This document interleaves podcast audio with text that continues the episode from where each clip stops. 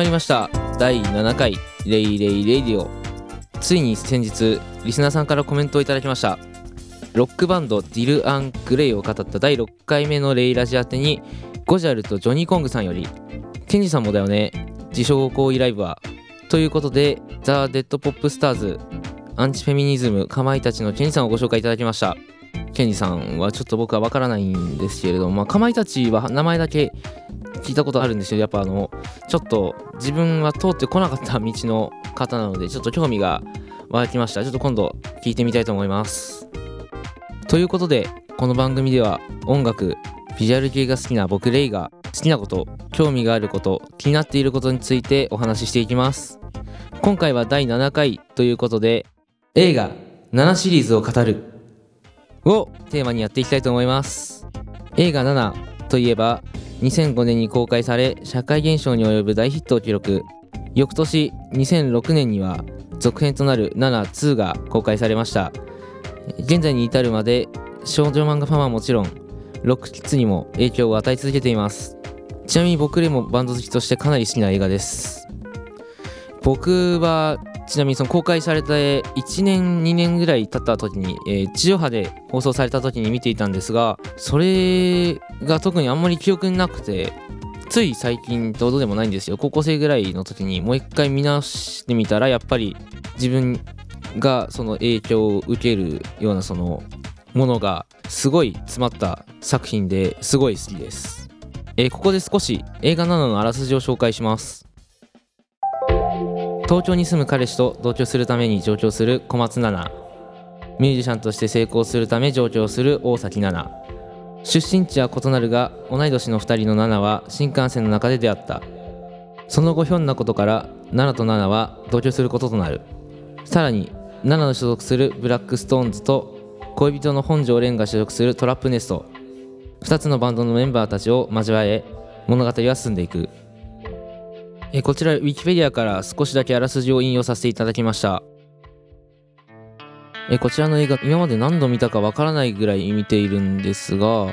ここで映画7を見て感じたメッセージ感想を話します。え7、1、2と2つ見てそれぞれの作品テーマを挙げるとするならどちらともあんまりテーマ自体は変わってないんじゃないかなと思いますね。その音楽がやりたいその夢があって上京してっていう女の子と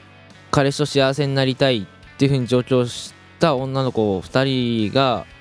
まあ、要するに全く目的も違えば好きなものも何もかもが違うわけじゃないですか。その2人が共同生活を始めてその影響をお互い受け合ってどうなっていくのかっていうふうに僕は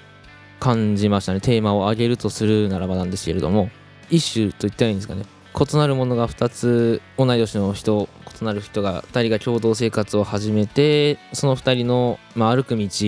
まあ、周りの、まあ、メンバーであったりその友達らであったりをこう巻き込んで物語が進んでいく感じな風に僕は思いました、まあ、作品から自分に伝わったことは異なる2人でも最終的に幸せになったっていう感じなんですかねあの最後のシーンだ見ると。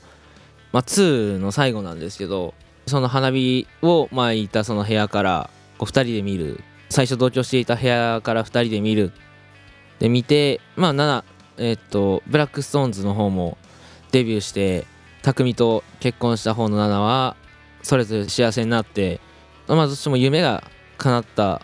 まあ結局ハッピーエンドみんな幸せになって終わったっていう感じなんじゃないですかね。まあ結局どんな形であれ最終的に幸せになれるよ幸せの形は人それぞれだよっていう風に伝えたいんじゃないかなって僕は思いました。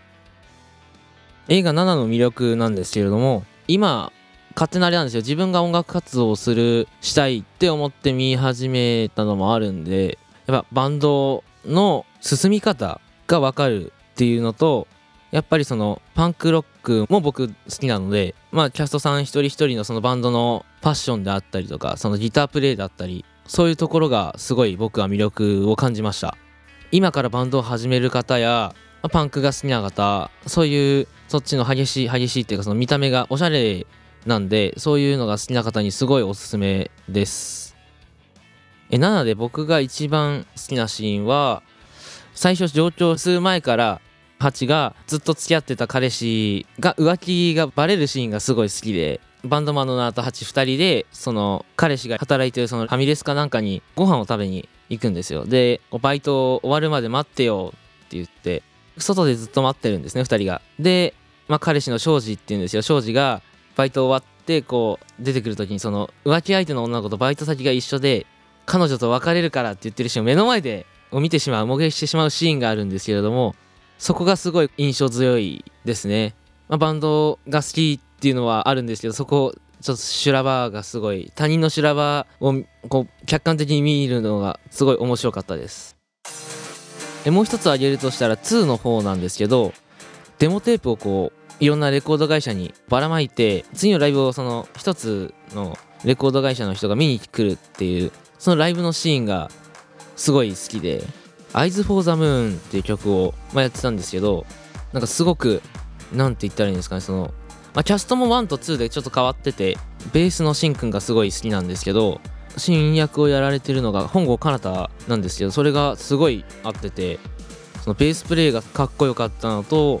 バンドメンバー4人がちゃんと慣れてうまくこう一体感があるやってる側も見てる側もすごい気持ちいい感じのライブをこう表現してたんですごいそれが2の方では印象強かったですね。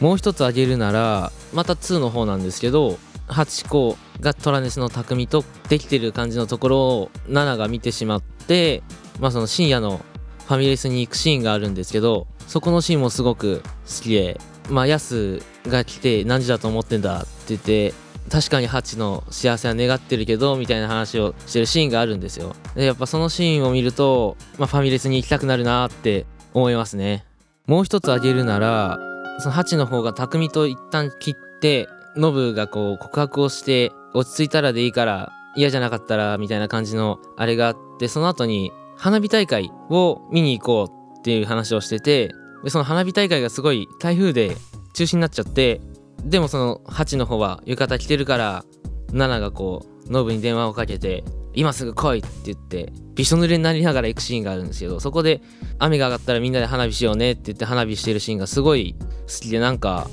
楽しそうだなって思いますね。普段から親しい人たちとこうそういうことするって僕がないんでちょっと羨ましく思いました。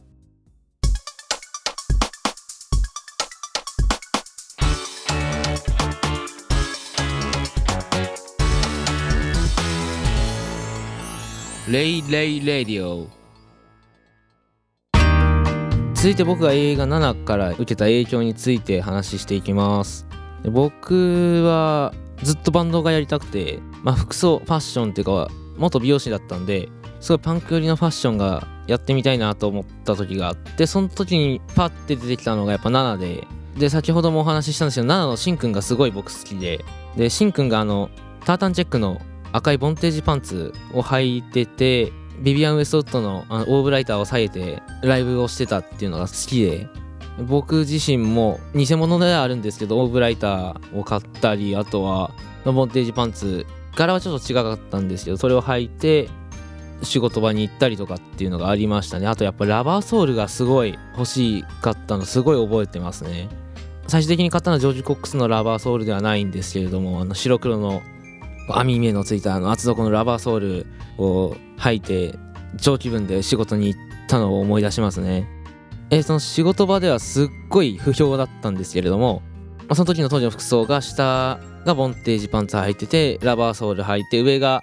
赤と黒のボーダーのニットを着ていったんですよ。冬だったんで。そしたらもうお前中学生かと。え？っていう風に自分では思いましたね。そのおしゃれとかファッションって趣味じゃないですか。なんかこういう風に言われたことが今までなかったんでまあビジュアル系もしっかりパンクもしっかりなんですけどなんか野蛮な人がやる音楽とかそういうのだ。品がないとか。美容室のオーナーやマネージャーやらからすごい言われましたね。なんか大人になれみたいな。いやでも趣味だからいいんじゃないかなってずっと思ってたんですけどね。えー、ここで一つ、えー、ブラックストーンズ略してブラストのメンバーの魅力について話していきたいと思います。もともとブラックストーンズはドラムのヤスが最初に作ったバンドで、まあ、映画の中ですと北海道時代の時にはナナとレンとヤスとノブの4人でやっていたわけなんですけれども、まあ、その当時がやっぱその一番最初の7-1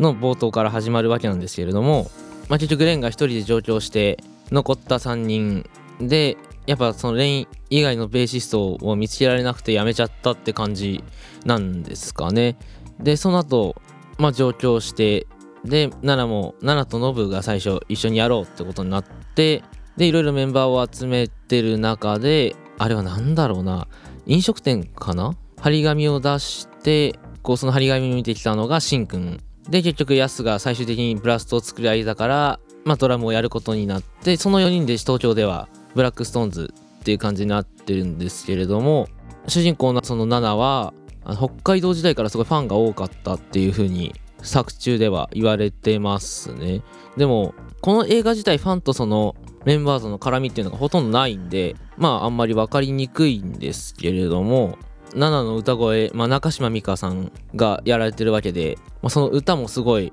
まあ中島美嘉さん歌手としても活動してるんであれなんですけれどもいい歌声だなと思いますね。なんて言ったらやっぱ英語がネイティブな英語で歌ってるなとすごい思いました。次にギターのノブなんですけれどもノブもその北海道時代からのメンバーでノブは旅館の一人息子跡取り息子だったみたいなんですけれども、まあ、その跡取りがあるのにもかかわらずやっぱギターがやりたいからって言って上京した感じですね。すごく何て言ったらいいんですかねそのピュアな男なのかなって思いました。まあ何に関してもこうすごいストイックな感じなのかなと。でまあちょろっと漫画も読んでしまってるんでちょっとごちゃごちゃになってしまってるんですけれどもギターのその作曲能力がすごいなっていうふうに思いましたね。まあ本当に作ってんのはラルカンシェルのハイドさんだったりグレイの方だったりするんですけれどもまあそういう物語上で見るとすごい能力を持っている若きギタリストだなと思いましたで一番僕が好きなベースのシンくんなんですけれどもそのおしゃれな見た目といいそうスタイルがすごいいいなって思いました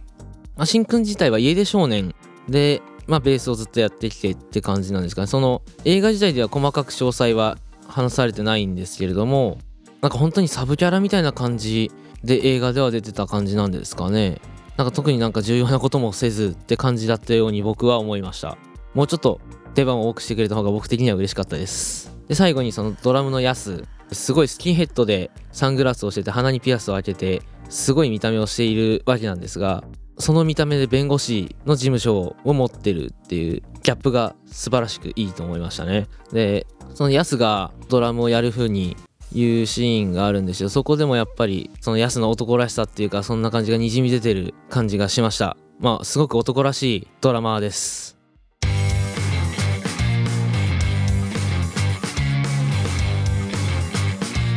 レイレイ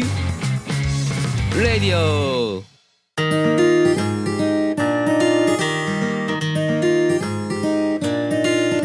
さて第7回目のレイラジ今回は映画7シリーズを語るをテーマにお届けしました。原作者の矢沢愛さん病気療養中のため2009年8月より7の連載をストップしてもうすぐ10年がまあ経とうとしております。